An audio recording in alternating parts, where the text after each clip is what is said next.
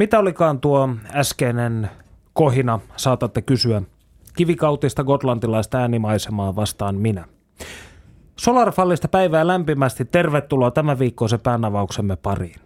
Tänään sukellamme jälleen arkaisen pyhän sfääriin, kun käsittelemme pyhien paikkojen psykoakustiikkaa. Oppaanamme toimii arkeoakustiikan tuntija, musiikkitieteilijä ja arkeologi Riitta Rainio. Panu Hietaneva puolestaan puhuttaa arkeologi Antti Lahelmaa suomalaisten kalliomaalausten historiasta. Lämpimästi tervetuloa lähetykseen Riitta. Kiitos, kiitos. Mitä arkeoakustiikka on? No, suppeassa merkityksessään arkeoakustiikka on tutkimusala, jossa tutkitaan sitä, miten menneisyyden ihmiset tai yhteisöt kokivat tai käyttivät hyväksi elinympäristönsä akustiikkaa, eli luonnon ympäristön tai rakennetun ympäristön akustisia ominaisuuksia, vaikkapa temppeleiden tai pyhäkköjen tai kalliomaalauskohteiden, eli maalattujen luolien tai puoliluolien tai kallioseinämien. Eli rekonstruoidaan jo kadotettuja äänimaisemia. Kyllä, sitten tässä laajemmassa merkityksessään niin arkeoakustiikka tarkoittaa sitten yleisemmin menneen ajan akustisen eli äänellisen kulttuurin tutkimista, eli musiikin, soittimien, äänimaiseman tai näiden arkeologisten kohteiden akustiikan tutkimista. Tämä äsken kuulemamme pätkä kivikautista gotlantilaista äänimaisemaa, niin miten tämä oli tuotettu? No, tämä perustuu Gotlannissa Aivide-nimiseltä löytöpaikalta löydettyihin arkeologisiin löytöihin, jotka on eläimen luita, esineiden jäänteitä, myöskin soittimen jäänteitä. Ja sitten tässä rekonstruoinnissa käytettiin myös paikalla nykyisellä, nykyisessä Kotlannissa tehtyjä kenttääänityksiä. Ja tämä oli tämmöinen tutkimus, jossa mulla oli apuna luututkija, eli osteologi Kristina Mannermaa, ja sitten tämän lopullisen äänimaisema rekonstruktion, eli tulkinnan teki minun kanssani äänitaiteilija Juha Valkeapää.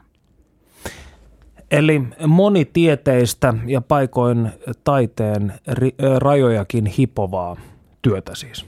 Kyllä, tämä arkeoakustisessa tutkimuksessa on ihan ehdottoman välttämätöntä, että se tehdään – monitieteisenä yhteistyönä, koska yksin ei oikein voi tehdä mitään tai voi tehdä, mutta sitten tulokset on huonoja.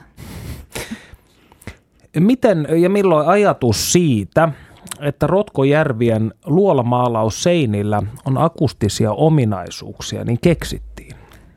No, arkeoakustisen tutkimuksen pioneeri, ranskalainen Jegor Resnikov, esitti oikeastaan jo 1980-luvulla, että – Ranskan jääkauden aikaiset luolamaalaukset on maalattu luoliin tai luolan kohtiin, jos on poikkeuksellinen akustiikka. Eli siellä on kaikuja tai pitkiä jälkikaiunta-aikoja tai resonanssiilmiöitä. Ja sitten tämä samainen Resnikov vieraili 80-luvulla jo Suomessa ja teki sellaisia yksinkertaisia huhuilutestejä Saimaalla ja Kirkkonummella – ja esitti artikkelissaan, että siis Suomen kalliomaalauksella myös kaikuu. Ja sitten mä luin tämän artikkelin joskus 20 vuotta sitten ja ajattelin, että onpa tosi mielenkiintoista, mutta aika mielikuvituksellisen kuuloista. Mutta toisaalta, että tätä voisi joskus tutkia tarkemminkin. Eli siinä mielessä Suomi on ollut jollain tavalla eturintamassa myös tämän sinänsä nuoren tieteenalan historiassa. Kyllä, kiitos Resnikovin. Ja sitten kun me aloitettiin Resnikovin jalanjäljellä tämä oma tutkimuksemme 2013, siis koskien näitä kalliomaalosten kaikuja, niin sellaista ei oikeastaan ollut aikaisemmin tehty. Me päästiin suoraan kehittämään arkeoakustista kalliomaalausakustiikan tutkimuksen metodiikkaa pääsitte neitseelliseen maaperään niin sanotusti. No Ranska ja Suomi ovat arkeoakustisesti valveutuneita maita, jos näin voidaan sanoa, mutta mitä muualla maailmassa? Onko tämä lai, öö, levinnyt jo laajalle? No arkeoakustiikka on nuorehko, kasvava tutkimusala, joka leviää tällä hetkellä varmaan eri puolilla maailmaa. Mutta esimerkiksi Välimerin piirissä on tutkittu perinteisesti kreikkalaisten ja roomalaisten teattereiden akustiikkaa. Isossa Britanniassa on tutkittu esimerkiksi Stonehensin tai muiden megaliittirakenteiden akustiikkaa. Ja sitten tämmöisiä samanlaisia ulkoilmassa, eli ei luolassa olevia kalliomaalauksia niin kuin Suomessa, niin niitä on tutkittu myös Yhdysvalloissa ja Espanjassa. Kirjoitatte Pohjois-Suomen pyhien paikkojen kaikututkimusta käsittelevässä artikkelissa, että arkeoakustiikan suosion kasvaessa on kasvanut myös huolisen piirissä tehtävän tutkimuksen tieteellisestä tasosta. Miksi? No, tämä on niin kiinnostava aihe, että siitä on innostuneet melko monet ja sitten ovat myöskin julkaisseet sellaisia artikkeleita, jotka ei välttämättä täytä tieteellisen tutkimuksen kriteerejä – Eli sellaista perusehtoa, että kaikki havainnot ja tulokset ja tulkinnat on perusteltuja ja läpinäkyvästi ja yksiselitteisesti perusteltuja. Eli toisin sanoen ollaan lipsaudettu liikaa kenties taiteen tai ilmaisun puolelle, eikä pitäydytty näissä tieteellisen pätevyyden rajoissa. Niin äänen tutkimuksessa saattaa helposti käydä niin, koska ääni on aineeton ilmiö ja subjektiivinen kokemus. Mutta toisaalta ääntä ja akustiikkaa voidaan myös helposti ja yksinkertaisesti mitata. Ja se voidaan laskea määrällisesti tai las, niin määrittää laskennallisesti. Ja ei ole siis mitään syytä olla perustelemattomien väitteiden varassa. Arkeoakustiikassa ei ole yleisesti hyväksyttyä teorioita, metodologiaa tai dataa vielä, on Esra Zubrov todennut. Miten pyritte omassa tutkimuksessanne vastaamaan tähän haasteeseen?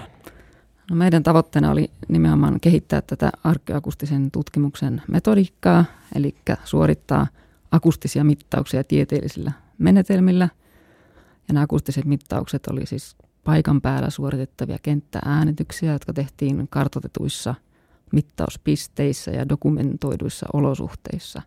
Ja sitten nämä tallenteet analysoitiin laskennallisesti ja Kaijulle määritettiin ää, erilaisia ominaisuuksia, niin kuin vastaus, vastausaika, kesto, voimakkuus ja Kaijun suunta. Otetaanpa tähän väliin yksi ääninäyte.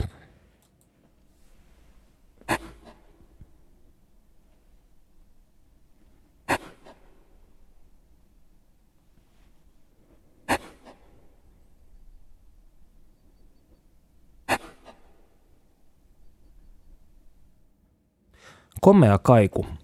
Mistä tämä on ja mikä tämä herätesignaali on, millä tämä on tehty? Tämä äänitys oli tehty julman ölkyn kalliomaalauksella Kuusamossa 13 asteen pakkasessa. Ja siinä kuului ensiksi kohina purske kaiuttimesta, semmoisen 0,1 sekunnin mittainen. Ja heti sen perään tästä kalliomaalauksesta tai kalliomaalauskalliosta heijastuva kaiku. Ja se toistui yhteensä neljä kertaa tämä pari purske ja sitten sen synnyttämä kaiku. Julma Ölkkyhän on tällainen rotkojärvi. Niin muodostuuko tämä kaiku siitä? Tämä kalliomaalauksen kaiku muodostuu siitä kallioseinämästä, joka on pystysuora ja sileä seinämäinen kallio, joka nousee suoraan vedestä. Eli tämä seinämäinen pinta, kova pinta toimii siinä heijasti, heijastajana. Ja se, että tämä kalliomaalaus sijaitsee Rotkojärvellä, ei ole siis tämän kalliomaalauksesta tulevan heijastuksen ehto. Niin tarkoittaa sitä, että siinä ei synny tällaista ping-pong-efektiä tai, tai tärykaikua, että se pomppaa ikään kuin toisesta kalliosta takaisin ja näin, koska näin hankala, hankala sanoa. Tuo kuulosti tuo kaiku nimittäin siltä, että se menisi ikään kuin hivenen edes takaisin, mutta tämä saattoi olla pelkästään auditiivinen illuusio. No tuolla kahdessa muussa tutkimassamme kohteessa eli Värikalliolla Suomussalmella ja sitten Taatsin kirkon Seidalla Kittilässä. Siellä mm, tämä pyhä kallio sijaitsee sillä lailla, että sillä on toisella puolen järveä vastaranta, josta se ääni tosiaan kimpoaa myöskin takaisin – ja silloin tuntuu, syntyy tämmöinen poukkoileva efekti, eli tärykaiku, joka kuuluu semmoisena hieman tärisevänä häntänä siellä ensin kuulun kaijun perässä. Mutta tässä julmalla ölkyllä kallion sijaitsee niin päin, että tätä vasta, vastakkais tärykaikua ei synny. Kuunnellaanpa toinen näyte.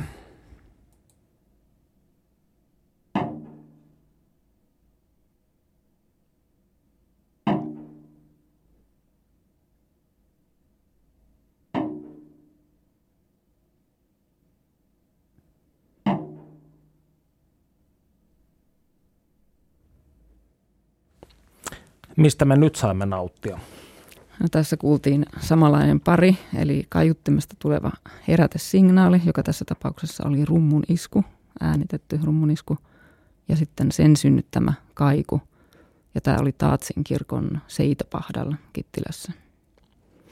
No ehkä olisi kuulijoille hyvä tehdä yksi tällainen käsite erottelu tässä alu, alussa selväksi. Mikä on kalliomaalauksen ja Seidan ajallinen ja kulttuurihistoriallinen ero? No, kalliomaalaukset ajoittuvat esihistorialliselle ajalle, kivikaudelle tai varhaismetallikaudelle. Ja niissä on siis tähän pystysuoran sileän kallion maalattu punamulta värillä erilaisia kuvioita, ihmisiä ja eläimiä ja veneitä. Ja nämä seitakalliot tai seitapahdat ovat saamelaiseen perinteeseen liittyviä – ja historialliselle ajalle ajoittuvia, eli vanhimmat seidat on pystytty ajoittamaan jonnekin tuhannen vuoden taakse. Eli kyse on paljon nuoremmasta perinteestä. Ja tähän saamelaisen perinteeseen ei kuulunut maalata näitä kallioita, mutta niille tuotiin uhrilahjoja. Mutta te jollain tavalla implisiittisesti oletatte, että näiden välillä on jonkinnäköinen kulttuurihistoriallinen jatkumo, vai olenko ymmärtänyt oikein? Joo, se on meidän tutkimuksemme yksi lähtöoletuksia. Nimittäin nämä kalliot ovat siis äh, hyvin samanlaisia, äh, niin kuin sanoin, sileitä, pystysuoria vede, suoraan vedestä nousevia. Ja sitten niitä yhdistää samanlainen tämä uhrilahjaperinne, että näistä kalliomaalauksien edustalta, muun muassa vedenalaisissa kaivauksissa on löytynyt uhrilahjoja. Ja mm, koko tämä maasto on hyvin samantapainen, joten arkeologit, monet arkeologit ovat esittäneet, että tämä seitaperinne voisi olla tämän kalliomaalauksen sukulaisilmiö tai ehkä jopa suora jälkeläinen. Tämä on hirveän mielenkiintoista, koska ö, monasti on ku, kuullut tällaisia teorioita siitä, että kalliomaalauskalliot esimerkiksi, niin nämä paikat on valittu sen takia – siis suhteessa ilmaan ja veteen, että näillä on haluttu ilmentää ikään kuin tällaista kolmikerroksista, vertikaalista, kosmologista käsitystä, mutta tämä akust, akustinen ajatteluhan saattaa olla tavalla niin kuin asettaa tämänkin teorian uuteen valoon. Tai mm. ei teoria, vaan siis tämän kyseenalaistaa tämän vanhan ajatuksen. No, jos lähdetään siitä, että monissa mm, kulttuureissa eri puolilla maailmaa on kerätty tietoa siitä, että kaiku nimenomaan käsitettiin hengen ääneksi tai henkien puheeksi tai ääneksi toisesta maailmasta.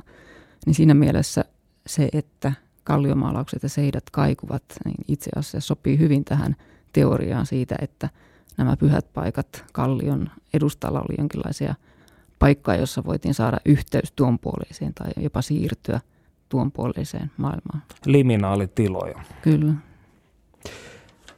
No, mitä lokaatioita tutkimusryhmänne on Suomessa tutkinut? Mistä te olette nämä näytteet hankkineet? Eli me on tehty äänityksiä tähän mennessä kolmessa kohteessa, jotka on siis kaksi esihistoriallista kalliomaalausta, Suomussalmen värikallio ja Julman ölkyn, jul, Kuusamon julmaölkky ja sitten tämä yksi seita pahta, Taatsin kirkko Kittilässä. Eli olette operoineet aika lailla pohjoisessa ja nyt olette tulossa etelään päin. Joo, aloitimme pohjoisesta juuri sen takia, että meillä oli mukana tämä seitapahta ja silloin nämä kalliomaalaukset mahdollisimman pohjoisessa oli ikään kuin ajatuksellisesti helpompi kytkeä tähän seitaperinteeseen. Mutta nyt on tulevaisuudessa tarkoitus siirtyä tosiaan Etelä-Suomeen, jossa pääosa näistä Suomen kalliomaalauksista sijaitseekin – ja Etelä-Suomesta löytyy myös monia kiinnostavia kohteita, joissa alustavien testauksen mukaan myöskin kaikuu. No te äänitätte eri vuoden aikoina sekä kesällä että talvella. Miksi? No me aloitettiin äänittämään kesällä siksi, että kesällä on lämpimämpää ja mukavampaa äänittää. Ja myöskin siksi, että voisi, ajat, voisi ajatella, että akustiikka on kesällä parempi, kun ei ollut niin kuin vaimentavaa, vaimentavaa lumipeitettä. Mutta sitten ongelmallista, ongelmallista oli se, että äänityslaitteisto piti sijoittaa veneeseen ja tämä vene ää, kääntyi ja liukui äänitysten aikana, Mm. joka aiheutti sitten aikamoista epätarkkuutta siihen mittaustulokseen, kun me mitattiin sitä kaijun heijastumissuuntaa. Eli sen takia meidän oli pakko tehdä sitten jatkoäänitykset, eli uudelleen kaikki äänitykset oikeastaan talvella jäältä käsin, jolloin nämä pit- mittauspistet oli vakaita ja näistä ää, kaivun suuntamittauksista tuli tarkkoja. Ja sitten oli tietysti ongelmallista taas toi ää, kuljettaminen, laitteiston kuljettaminen paksussa lumihangessa ja ää, kylmyys ja paleltuneet sormet, mutta tuloksista tuli kuitenkin tarkkoja. Ja sitten oli toisaalta kiva kuulla se vuoden aikojen tuoma ero siihen akustiikkaan. Ja me tosiaan todettiin, että nämä pyhät pystysuorat kalliot heijastaa ääntä melko lailla samalla lailla kesällä ja talvella, koska talvellakaan siihen ei, ei koskaan synny mitään lumipeitettä siihen pystysuoralle kalliolle. Eli kirkko on auki kesät ja talvet, jos käytetään tällaista metaforaa. Kyllä, kyllä.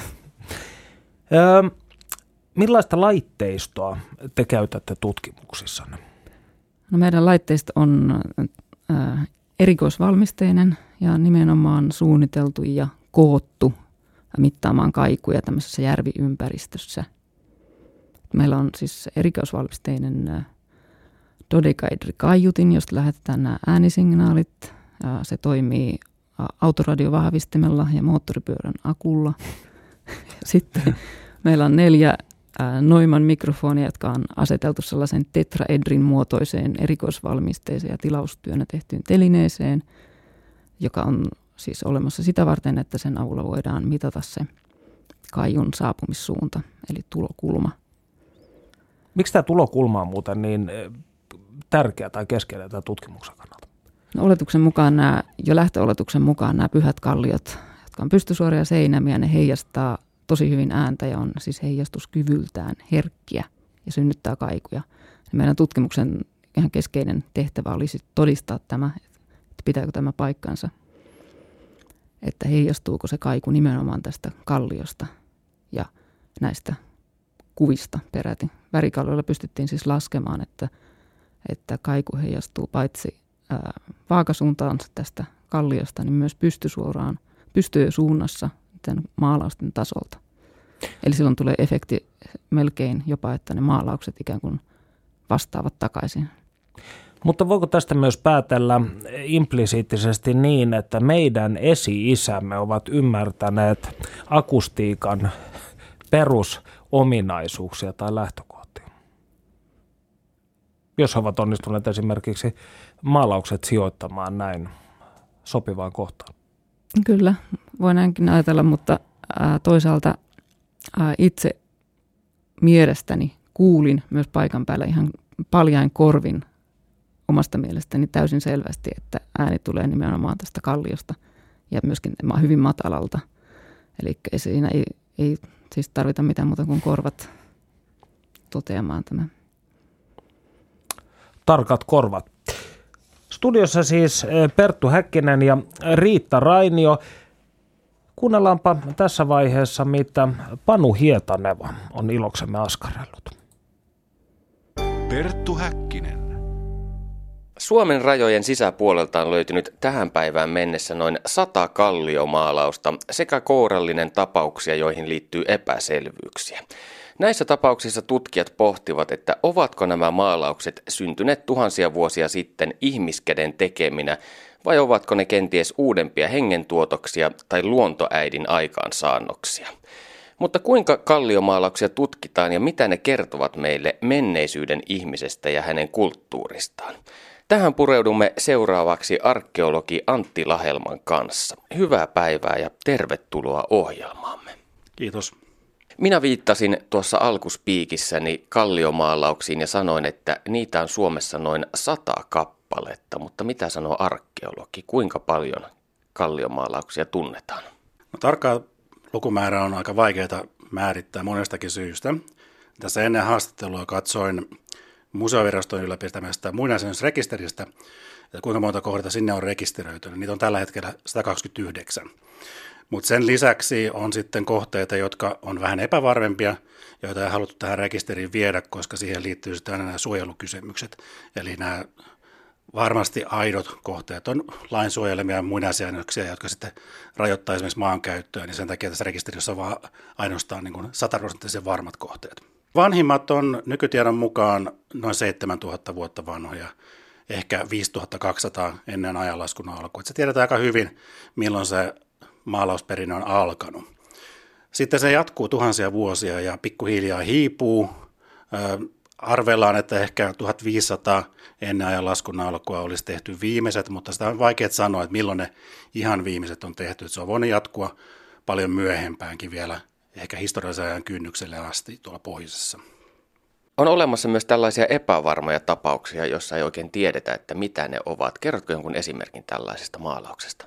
No niitä on aika paljonkin. On tosiaan näitä tämmöisiä äh, mahdollisesti aika tuoreita punamulta maalauksia. Historiallisella ajalla on tehty äh, esimerkiksi rajamerkkejä, joissa saattaa olla kirjaimia. Et kun on kulunut pois osittain, niin on vaikeaa sanoa enää, että onko ne kirjaimia vai onko ne esittäviä kuvioita vai mistä on kyse. Koska näitä maalauksia on usein sitä aika vaikeaa kuitenkin ajoittaa varmasti, niin tota, tämmöiset saattaa jäädä epäselviksi. Sitten on näitä luonnonmuovaamia rautavalumia, että ihan, ihan tota, luontaisesti kallion pintaa pitkin saattaa valua rautapitoista vettä, josta syntyy semmoinen punainen läiskä. Ja siitä voi olla hyvin vaikea sanoa, jos ei siinä ole mitään esittäviä kuvia, että onko se ihmisen tekemä töhry vai onko se tota, luonnon aikaan saama jälki.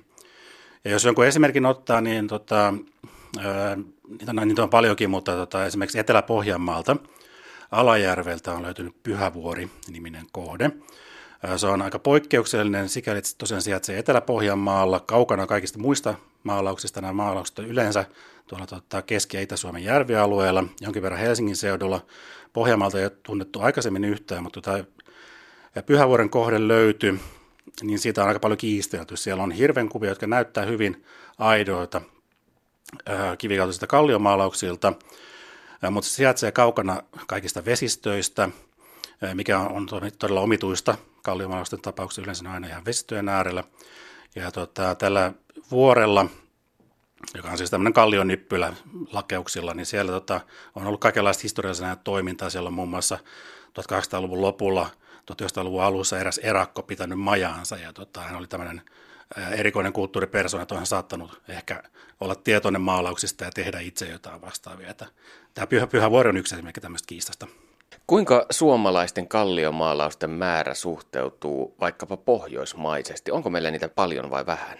Kalliomaalauksia meillä on paljon. Et me, no, tota, niitä tunnetaan myös Norjasta ja Ruotsista, molemmista ehkä semmoinen 60-70 kappaleita. Niitä on löytynyt aika paljon lisää viime aikoina, mutta Suomessa on kuitenkin enemmän kuin kummassakaan näistä maista. Mutta sitten Kalliotaiteessa voidaan tehdä jako maalauksiin ja piirroksiin. Ja, ja piirroksella tarkoitetaan siis, jos maalaukset on jollain pigmentillä tehtyjä kuvia, niin piirrokset on, on hakkaamalla tehtyjä kaiverruksia. Ja niitä taas tuota, Suomesta ei tunneta yhtään, mutta Ruotsista ja Norjasta tunnetaan tuhansittain. Et siellä, on, siellä on valtavat määrät vähän toisen tyyppistä kalliotaidetta. Onko sinulla näkemystä siitä, että miksi me suomalaiset emme ole hakanneet näitä kuvioita sitten kiviin ja lohkareisiin? Tämä on sellainen ikuisuuskysymys, että onko niitä hakattu vai eikö niitä ole hakattu. Periaatteessa on, on ihan mahdollista, että meiltä vielä löytyy näitä kalliopiirroksia. Että yksi syy, miksi niitä vielä ei ole löytynyt, on, että me ollaan jollain tapaa sokeita niille, että kun ei ole yhtään löytynyt, niin sitten ei niitä osata niin ilmoittaakaan, jos semmoisia löytyy. Toinen voi liittyä tähän tota, maan nousemis- ja kallistumisilmiöön, joka, joka Suomessa on tosi voimakas ja on aiheuttanut sen, että esimerkiksi merenrantakalliot, sellaiset, jotka olisi vaikka kivikaudella tai pronssikaudella ollut merenrantakallioita, niin ne onkin nykyään kaukana sisämaassa, ja Jäkälän peitossa ja Saammalen peitossa, ja on hyvin vaikea löytää mitään. Esimerkiksi Etelä-Ruotsissa tilanne on ihan toinen, että ne kalliot, joihin niitä piirroksia on tehty, on vieläkin yleensä Jäkälästä ja Saammalaista vapaita. Mutta sitten on tietysti ihan mahdollista, että suomalaiset tosiaan ei, ei ole. Meillä on ollut vähän erilainen omaleimainen kulttuuri, johon tämmöisten niin kaivertavan tekemien tehtävien kuvien tekeminen ei ole kuulunut. Kalliomaalauksia on tosiaan tehty maalilla, joka on valmistettu punamullasta, mutta miten ihmeessä nämä piirrokset ovat voineet säilyä jopa tuhansia vuosia? Niin punamultahan on pigmenttinä hyvin äh, kestävä ja säilyvä, se, se ei haalistu. Et se, on, se on yksi, yksi osa tätä selitystä. Ja usein ne maalaukset on tehty tämmöisiin vähän lippamaisiin kallioihin, jotka suojelee sitä suoralta huuhtoutumisen tai sen sateen vaikutuksilta. No silti voisi kuvitella, että tuhansien vuosien aikana se olisi siitä rapissu pois. Mutta syy, miksi näin ei ole tapahtunut, liittyy siihen, että tämä kalliota pitkin kosteus valuu pikkuhiljaa tota, alaspäin. Se liuottaa kalliosta silikaatteja ja sitten kun tämä kosteus taas haihtuu, niin ne kiteytyy siihen maalin päälle.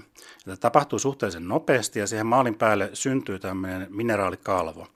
Ja, ja kaikeksi onnesta tämä kalvo on se niin sanottu opaalia, eli se on, se on läpinäkyvää, vähän niin kuin lasia, joka, joka tota, hyvin ohuenakin kierroksena suojaa niitä maalauksia fyysiseltä rapautumiselta. Et se on se tärkein syy, miksi ne on säilynyt.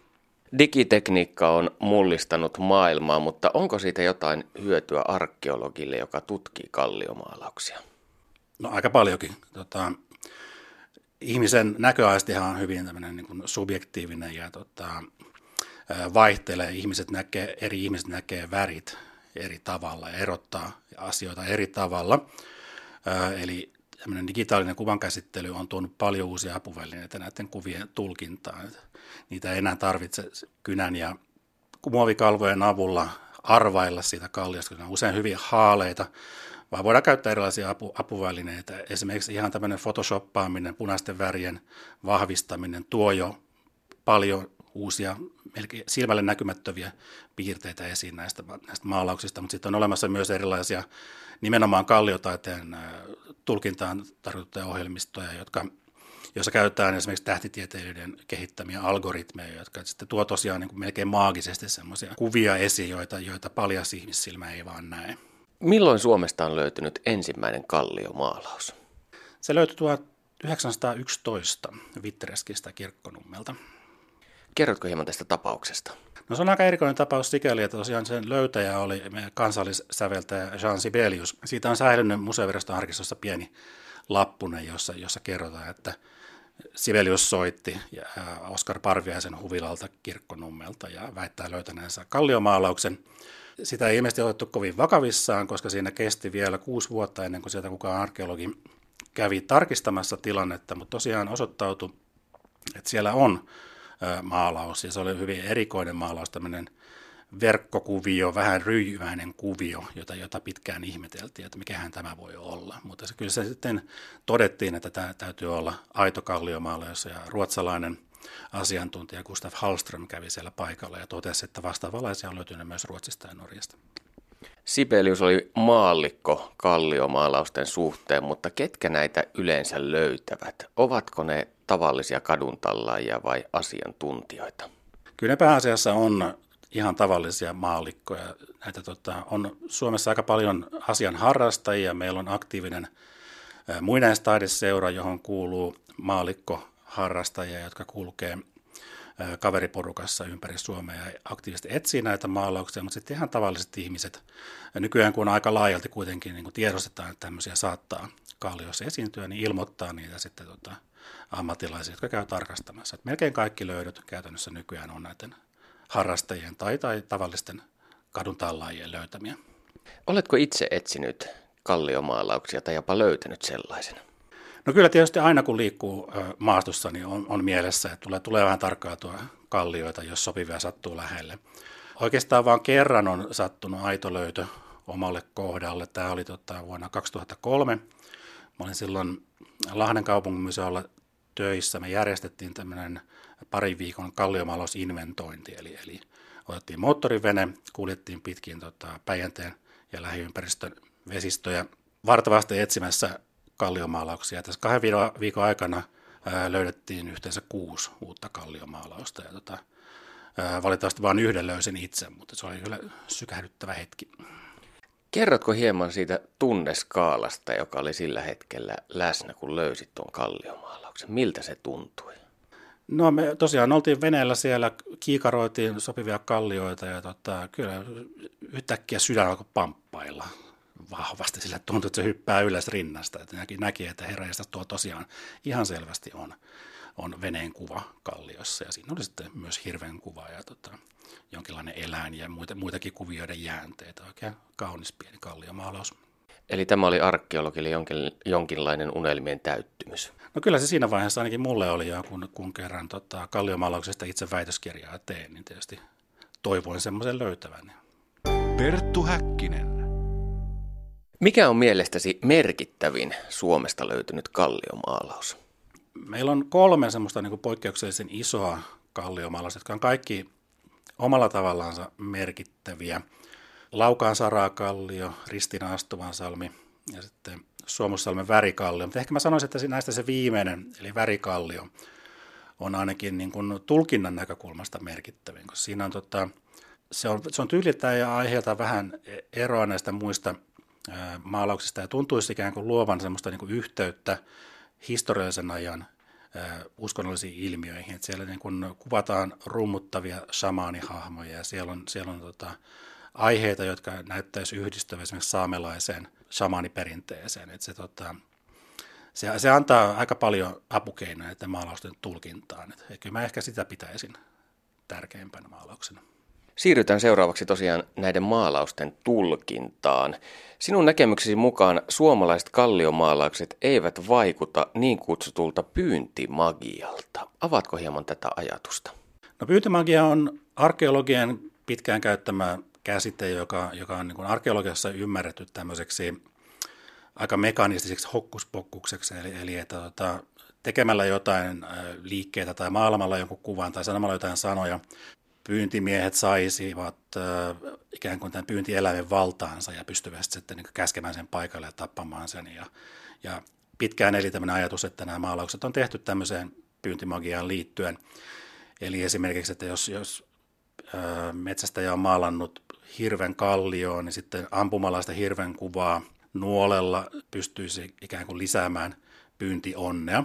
Kun sitten näitä tota, pyyntikulttuureja pohjoisella alueella on, on antropologisesti tutkittu, niin, niin on aika selvää, että näin tämmöisen yksinkertaiseen maagiseen ajatteluun siellä ei turvauduta. Ja on hyvin epä, epätodennäköistä, että kivikaudella on taas tehty niin. Mutta tietysti jonkinlaista, jos, jos magia ymmärretään vähän toisella tavalla, niin, niin se voidaan ajatella, että ne liittyy kyllä myös pyyntimagiaan. Eli, eli aika tyypillistä näille pohjoisille kansoille on ollut tämmöinen niin saaliseläinten suostuttelu. Eli ei niinkään, että niin kuin otetaan sitä maaginen kontrolli, vaan, vaan että pyritään saamaan tämä tota, saaliseläin rakastumaan tähän metsästäjään ja vapaaehtoisesti antama, antautumaan saaliiksi tai tulemaan niin, niin sekaisin himosta tai rakkaudesta, että se ikään kuin heittäytyy metsästäjän keihääseen. Eli tämän, tämän tyyppistä niin kuin maagista ajattelua kyllä – esiintyy.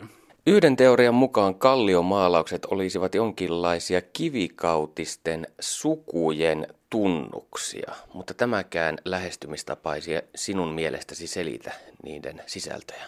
No en Suomen tapauksessa oikein lämpene sille ajatukselle. Se voi päteä jossain muualla. Esimerkiksi Norjassa on, on kuvastoa joka saattaisi liittyä tämmöiseen niin sanottuun totemistiseen ajatteluun. Ja Australiasta me tiedetään, että siellähän siellä on valtavasti kalliotaidetta ja sitä on tehty vielä 1900-luvullakin. Sieltä tiedetään varmuudella, että siellä suuri osa kalliotaiteesta liittyy tämän tyyppiseen klaanitunnuksiin ja tämmöiseen niin totemistisiin uskomuksiin. Mutta tämmöiselle taiteelle on tyypillistä suuri lajien kirjo – Eli siellä tota, on, on kymmenittäin sadoittain erilaisia eläinlajeja ja olentoja kuvattu, jotka sitten on aina eri, eri sukulinjojen ä, tunnuksia. Kun taas Suomessa se lajikirjo käytännössä rajoittuu hirvieläimiin. Meillä ei juuri muita, yksittäisiä tapauksia lukuun ottamatta ei juuri muita eläimiä kuvata kuin hirviä. Ei, ei tunnu kerta kaikkiaan mahdolliselta, että kivikautisessa Suomessa olisi ollut vain yksi sukulinja, tämmöinen hirviklaani, mitä jotkut on ajatellut, mutta tota, kyllä niitä on täytynyt olla enemmän. Ja jos, jos tämä maalaustraditio liittyisi tämmöiseen totemistisen ajatteluun, niin silloin niitä eläinten kuvia, eri eläinlajeja pitäisi olla enemmän. Esiintyykö suomalaisissa kalliomaalauksissa jonkinlaisia alueellisia eroja? Onko pohjoisessa tehty erilaisia maalauksia kuin vaikkapa etelässä? No aika vähän. Kyllä se on yllättävän homogeeninen traditio, eli, eli siinä on, se on tyylillisesti ja tota, tekniikaltaan niin kun ei, sitä vaihtelua on hyvin vähän. Ehkä tämä mun mainitsema Suomustamien värikallio jossain määrin poikkeaa eteläisemmistä maalauksista. Siellä on kuvattu esimerkiksi tämmöisiä kolmiopäisiä ihmisiä, kun taas etelässä nyt tuppaa olemaan pyöreäpäisiä. Ja eläimet on, saattaa olla pikemminkin peuroja kuin hirviä, mikä on tietysti luonnollista, että siellä pohjoisessa metsäpeuroja on ollut paljon. Mutta kyllä ne selvästi muodostaa tämmöisen niin kuin yhden perinteen, joka on vallinnut koko Suomen alueella tuhansien vuosien ajan. Sen sijaan sitten nämä tota, Pohjois-Ruotsi ja Pohjois-Norjan maalaukset eroavat suomalaisista. Et siinä jotenkin hassulla tavalla ne niin kuin tuntuisi noudattavan tämmöisiä niin kuin val, nykyisiä valtionrajoja nämä, nämä maalausalueetkin. Eli, eli tota, tosiaan niin semmoisia eroja kyllä esiintyy. Olet kirjoittanut, että Suomen kalliomaalaukset heijastavat pohjoisen havumetsävyöhykkeen kivikautisen pyyntikulttuurin maailmankuvaa. Kerrotko hieman tästä? Uskontotieteilijät on, on hahmotelleet tällaista pohjoista sirkumpolaarista maailmankuvaa. Joka sirkumpolaari tarkoittaa siis aluetta, joka kattaa koko tämän pohjoisen napa-alueen aina tota, Pohjoismaista sitten Pohjois-Amerikkaan ja Siperiaan asti. Ja koko tällä alueella esiintyy tietynlaisia uskonnollisia ilmiöitä, jotka, jotka kattaa sen koko alueen jollain ta- tavalla. Eli, eli esimerkiksi karhumyyttejä, karhun peijaisia, tietynlaisia taivaankappaleisiin liittyviä uskomuksia, tämmöinen shamanistinen maailmankuva, jossa maailma rakentuu eri kerroksista, niitä voi olla kolme kerrosta, niitä voi olla useampia, mutta joka tapauksessa on, on ajateltu, että on alinen maailma ja keskinen ja ylinen maailma, jossa asuu vähän erilaisia olentoja. Ja animistiset uskonnot, eli tämmöinen niin kuin, elävän luonnon ikään kuin sieluttaminen tietyissä tapauksissa on tyypillistä tälle tota, pohjoiselle maailmankuvalle, joka sitten niin kuin eroaa oleellista osista, ehkä esimerkiksi siitä, mitä saatetaan niin Sahara-eteläpuoleisessa Afrikassa tai Amazonilla tai tämmöisillä muilla laajoilla alueilla tavata. Et sillä on tiettyjä piirteitä, jotka, jotka on tyypillisiä nimenomaan pohjoiselle pyyn, pyyn, anteeksi, havumetsäalueelle. Sinun mielestäsi uskottavin selitys kalliomaalauksille on se, että ne ovat shamaanien transsikuvia. Kerrotko hieman tästä ajatuksesta? No niin kuin sanottu, niin shamanismi on yksi näistä ö, ilmiöistä, joka esiintyy koko tällä tota, pohjoisella sirkumpolaarisella alueella. Se viittaa siihen, että se on hyvin vanha ilmiö. On muuten vaikeaa ymmärtää, miten se voisi tota, kattaa, kattaa näin valtavan ison maantieteellisen alueen. Me tiedetään myös, että tota, sekä suomalaisessa että saamelaisessa äh, esikristillisessä uskonnossa shamanismi on ollut äh, keskeinen elementti. Ja tämä on yksi, yksi tapa lähteä tulkitsemaan näitä maalauksia, yrittää etsiä semmoisia niin kuin vastaavuuksia historiallisena ja ilmiöiden ja, ja sitten näiden kivikautisten kalliomaalusten välillä. Ja, ja niin kuin sanottu, esimerkiksi värikalliolla esiintyy rummuttavia hahmoja, se vie välittömästi ajatukset shamanismia. Meillä on myös kuvastoa, joka, joka näyttäisi viittaavan tosiaan tämmöiseen niin kuin transsikokemuksiin. Ne on tulkinnan kannalta mielenkiintoisia, koska transsiin liittyvät ilmiöt on yleisinhimillisiä. Ne juontuu ihmisen keskushermostosta ja ne ei ole sillä tavalla kulttuurisidonnaisia kuin jotkut muut ilmiöt, vaan, vaan kaikki ihmiset kaikkialla maailmassa kaikkina aikoina kokee transsin tietyllä tavalla sama, laisena. Siihen liittyy samanlaisia tuntemuksia ja kokemuksia, esimerkiksi muodonmuutoksesta ja tota, sukeltamisesta ja lentämisestä. Ja tällaista kuvastoa löytyy meidän kalliomaalauksista. No kyllä oletus on se, että ne on shamanien tekemiä ja ihmisten, jotka on, jotka on todella kokenut näitä ää, ää, transsikokemuksia ja halunnut välittää tiedon siitä toisille ihmisille. Ja niillä on ehkä ollut tämmöinen niin opettava tarkoitus, että on joko, joko ikään kuin heimolle laajemmin haluttu kertoa, mitä on tapahtunut ja näyttää ihan konkreettisesti. Tai sitten ehkä tämmöisen niin opettaja-oppipoika suhteessa tota, kerrottu, mitä on odotettavissa, kun riittävästi rummuttaa ja, ja kaatuu transsiin ja että minkälaisia ilmiöitä ja asioita siinä saattaa nähdä. Suomalaisista kalliomaalauksista tiedetään siis varsin paljon, mutta millaisia arvoituksia arkeologeilla on vielä selvitettävänään? Kyllä niitä riittää. Siis ihan alkaen tämmöisistä niin kuin perus asioista, kuten esimerkiksi mistä se maali oikeasti koostuu. Me aina puhutaan, että se on punamultaa, mutta ei sekään ole sataprosenttisen varmaa. Puhutaan, että siihen on sekoitettu rasvaa, verta, ties mitä, mutta meillä ei tosiasiassa mitään varmaa tietoa siitä, mitä siihen on sekoitettu. Se on, se on mielenkiintoinen kysymys, koska se saattaisi kertoa jotain niihin, niistä uskomuksista, mitä, mitä tähän näihin kuvioon liittyy. Me tiedetään muualta maailmasta, että esimerkiksi se maalin koostumus on ollut, ollut tärkeää. Esimerkiksi Etelä-Afrikassa siihen on lisätty tiettyjä antilooppien verta ja tehty erilaisia tota, rituaaleista maalia tehtäessä. Mutta meillä ei ole tämmöisiä niin kuin juurikaan tehty. Ja jos sitä tehtäisiin ja nyt on, on, on, on tekeillä, niin tota, pystytään ehkä myös saamaan lisätietoa niiden maalausten ajoituksesta, joka sekin on vielä pikkusen epävarmalla pohjalla. Me tiedetään aika vähän siitä, minkälaisia rituaaleja näihin maalauksiin on liittynyt. Nehän tosiaan ei ole taidetta siinä mielessä, että oltaisiin tehty kuvia ikään kuin taide, mielessä, vaan ne liittyy uskomusmaailmaan, mutta ne on vain yksi elementti tämmöistä laajemmasta kokonaisuudesta. Et siinä on tapahtunut kaikenlaista toimintaa siinä kallion juurella. Siitä on paljon viitteitä, mutta toistaiseksi vielä aika vähän semmoista systemaattista tutkimusta. Me tiedetään, että siellä on tapahtunut erilaisia uhrirituaaleja esimerkiksi, mutta, mutta mitä muuta ja, mit, ja minkälaisia rituaaleja, niin siitä tiedetään vähän. Ja ehkä kolmas asia, mikä mua itseäni kiehtoo, on tämä laajempi sirkumpolaarinen yhteys. Mä oon ollut Kanadassa tutkimassa sikäläisiä kalliomaalauksia, jotka on aivan käsittämättömän – samanlaisia kuin suomalaiset kalliomaalaukset. Ja, ja samanlaisia kalliomaalauksia tunnetaan myös Siperiasta ja Pohjois-Venäjältä ja oikeastaan koko tältä sirkumpolariselta alueelta. Miten se on mahdollista? Miten nämä kivikautiset pyyntiyhteisöt on niin kuin voinut luoda tämmöisen niin kuin kuvallisen kulttuurin, joka, joka kattaa koko pohjoisen napa-alueen, siis kymmenen tuhansien kilometrien alueen, niin siinä on jotain semmoista, mitä niin kuin on, on, joka on täysin mystistä mulle itselleni, että miten, minkälaisten prosessien kautta tämmöinen ilmiö on päässyt syntymään ja sillä ei ole mitään vastinetta tavallaan niin kuin nykymaailmassa, että olisi näin laajoja kulttuuri-ilmiöitä. Perttu Häkkinen. Ja lämmin kiitos tästä valistuksellisesta keskustelutuokiosta Panu Hietanevalle ja arkeologi Antti Lahelmalle. Minä jatkan täällä studiossa musiikkiarkeologi Riitta Rainion kanssa keskustelua. Ja kalliomaalausasiantuntija Antti Lahelmahan on teidän työryhmänne jäsen myös. Niin minkälainen teidän työryhmänne on muuten koostumukseltaan? Meidän työryhmään on kuulunut sekä musiikkitieteilijöitä, eli musiikin tutkijoita, että arkeologeja. Minä itse olen musiikkitieteilijä, joka on erikoistunut esihistorialliseen musiikkiin – ja äänimaisemaan ja äänelliseen kulttuuriin. Ja Antti on tosiaan erikoistunut kalliomaalauksiin ja kalliotaiteeseen. Sitten Tiina Äikäs on arkeologi, joka on erikoistunut saamelaisarkeologiaan ja nimenomaan näihin saamelaisten pyhiin paikkoihin.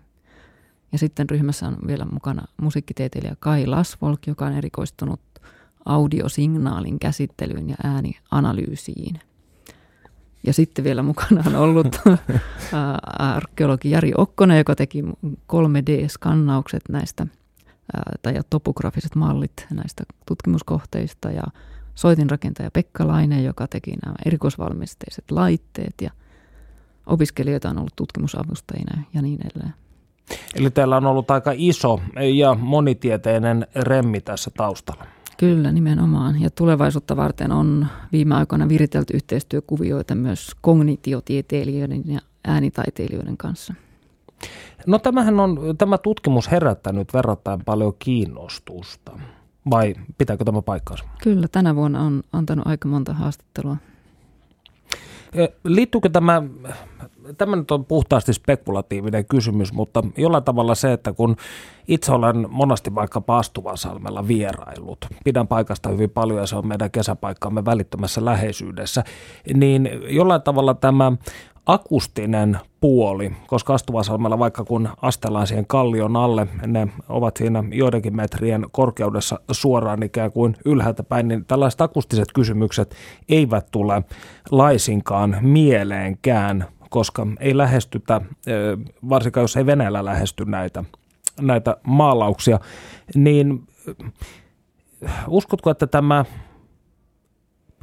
jollain tavalla antaa meille uudenlaisen käsityksen tai mahdollisuuden kokea menneisyyttä?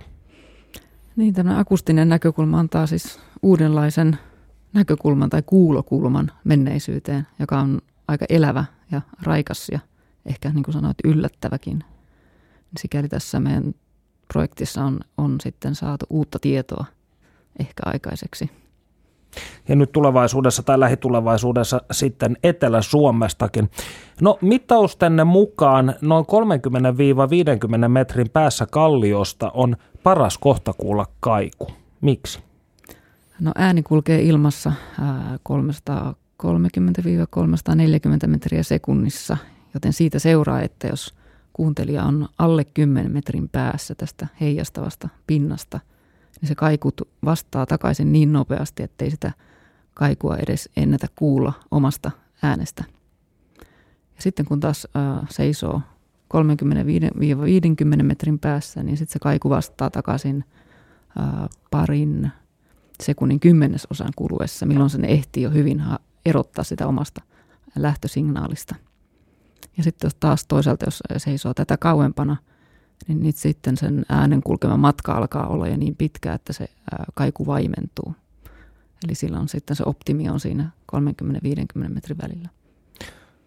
No tästä seuraa looginen jatkokysymys tietysti, e, joka on se, että onko tässä haettu jonkunnäköistä vuorovaikutuksellisuutta tämän kallion ja sen edustaman kenties tuon puoleisen maailman kanssa? No tämä optimietäisyys sattuu näillä meidän tutkimilla paikoilla hyvin siihen, siihen, kun ollaan veneellä siellä suurin piirtein keskellä järveä. Eli voisi ajatella, että kun tämmöinen menneisyyden eräretkeilijä tai veneellä liikkuja on siinä liikkunut, niin hän on yhtäkkiä havahtunut siihen, että, tai on ehkä luullut olevansa yksin siellä hiljaisella järvellä, mutta yhtäkkiä on kuulunut jotain ääntä tuntemattomasta lähteestä, eikä ketään näyttäisi olevan paikalla.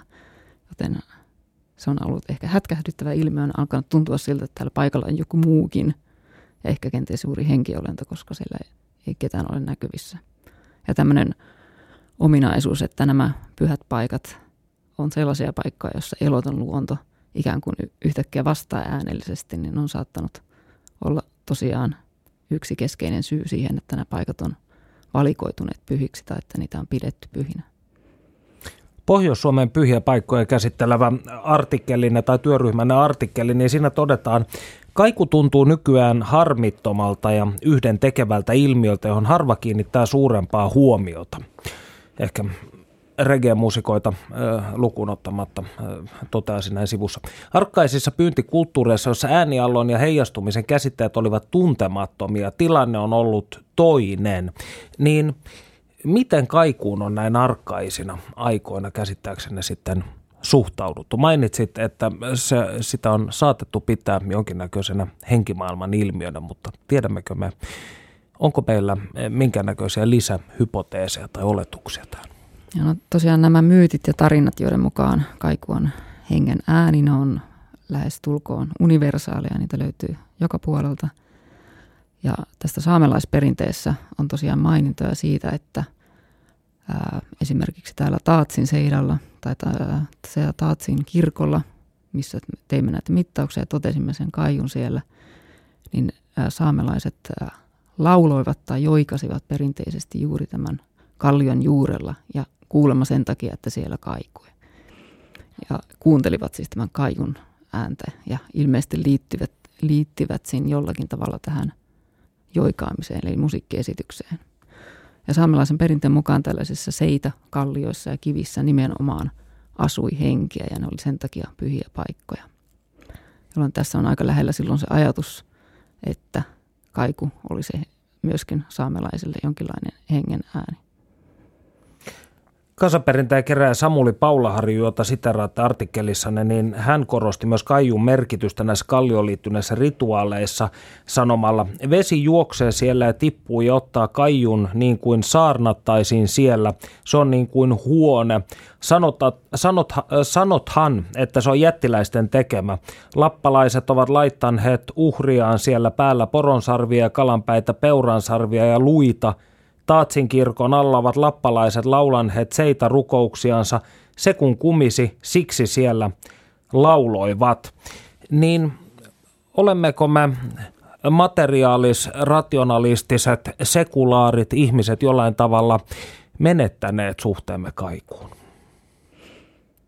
Mm, ainakin tämä suhde tai tämmöinen ikivanhalta tuntuva perinne, jota me ollaan oltu jäljittämässä, niin se on varmasti unohtunut aika totaalisesti että rannat on järvien rannat on rakennettu täyteen kesämökkejä ja ää, järven selän täyttää moottoriveneiden pörinä ja Pahimmassa tapauksessa vesiskoottereiden. Niidenkin ja kauempaa kantautuva liikenteen ääni. Ja oikeastaan tällainen perinteinen pyhä äänimaisema, mitä me tutkittiin, niin se on säilynyt lähinnä tuollaisessa kansallispuistoissa.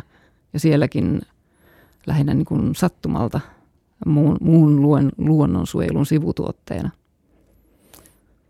Jotain vuosia sitten itse vierailin Keopsin suuressa pyramidissa ja kuninkaan kammiossa, jota on pidetty tällaisena yhtenä maailman akustisena ihmeenä, tai en tiedä onko ihme oikea sana, mutta anomaliana ainakin. Ja täytyy sanoa, vaikka olenkin, pidän itseäni ainakin tällaisena agnostisena ja skeptisenä yksilönä, niin jonkin näköinen tämä äänimaisema oli niin huumaava, että se tuotti jonkin näköisen pyhän kokemuksen. Niin onko itselläsi vastaavia? Oletko kokenut näillä paikoilla jonkinnäköistä pyhän kosketusta? No ainakin sen voi sanoa, että outoja sattumuksia on tullut ja aika paljonkin. Lähes tulkoon joka kerta, kun on tuonnoilla paikoilla käynyt. Esimerkiksi, Minkä tyyppisiä? Esimerkiksi julmalla ölkyllä ää, nousi lumimyrsky ja mikrofonitelineet kaatui niin, että meidän piti pakata tavarat nopeasti ja lähteä sieltä pois. Ja sitten kun seuraavana päivänä tultiin takaisin, niin multa paleltui se pikkusormi jopa niin pahasti, että se oli vaarassa mennä kuolioon. Ja tästä tulee väkisinkin mieleen saamelaisperinteen tiedot siitä, että tämmöinen seita tai pyhäkallio tai siellä asuva henki saattoi helpostikin suuttua ja suuttuessaan, kun siellä seidalla metelöitiin, niin lähettää myrskyä ja onnettomuuksia. Niin, eli kun annoitte niitä herätäsignaaleja siellä, niin saattoi olla, että tämä henki suutahti siitä. Niin, nämä herätesignaalit, laukaukset tai kohinapursket mm. ei, ei taida kuulua siihen perinteiseen sallittujen äänten listaan. Tänällä Seidolla oli, ää, Seitoihin liittyen oli olemassa sääntöjä siitä, minkälaisia, minkälaisia ääniä niillä saattoi tuottaa. Eli Seitoa piti lähestyä joko hiljaisuudessa, meluamatta, metelöimättä, jopa airojen narinaa piti välttää, jottei tämä Seitä häiriintyisi ja suuttuisi. Ja toisaalta sitten taas sallittuja ääniä oli joikaaminen ja laulaminen ja ilmeisesti rummuttaminen, koska perinteen mukaan saamelaisnoidat lankesivat loveen siellä seidan juurella, mikä tarkoittaa käytännössä sitä, että he myös rummuttivat. Eli transsihakuista toimintaa. No, se, mikä itseäni, kun pääsimme nyt tähän, tähän joikaajan suhteeseen seitaan, niin tutkija Tei Itkonen on kertonut, että tunnettu seitojen tuhoaja Päiviä Vuolab näki kiviseidan hengen ryömivän alastoman lapsen hahmossa. Seita saattoi myös heittomerkeissä nauraa annettuaan huonon kalan saaliin. Niin tuleeko tästä siis jollain tavalla tulisiko tämä tulkita niin, että seita itsessään edusti arkkaiselle ihmiselle todellista elävää olentoa, eikä niin, että olento vain asui siellä? No, näissä pyhissä kallioissa on nähty ja havaittu ää, tämmöisen jättiläismäisen kiviolennon kasvonpiirteitä, silmiä, suita tai profiileja.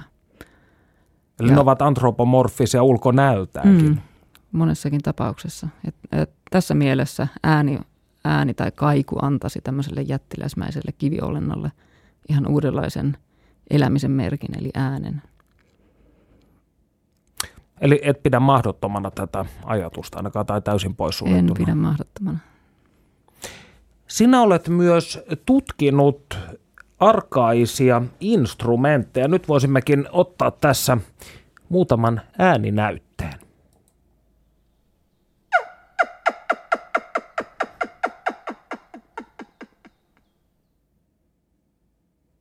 Mitä me kuulimme?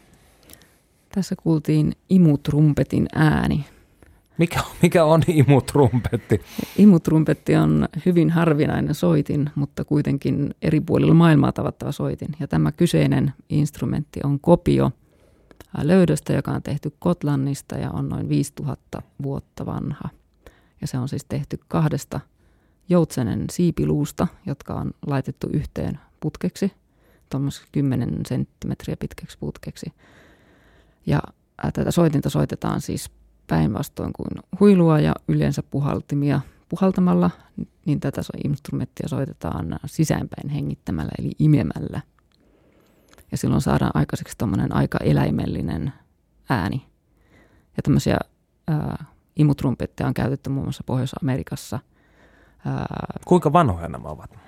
Ää, nämä gotlantilaiset löydöt mm. ovat siis 5000 vuotta vanhoja, eli kivikautisia. Mm. Mutta tämmöisiä samanlaisia lintupillejä on käytetty, tosin kalkkunan luista tehtynä, niin Pohjois-Amerikassa ää, intiaanien toimesta ihan historiallisina aikoina. Ja ääninäyttö numero kaksi.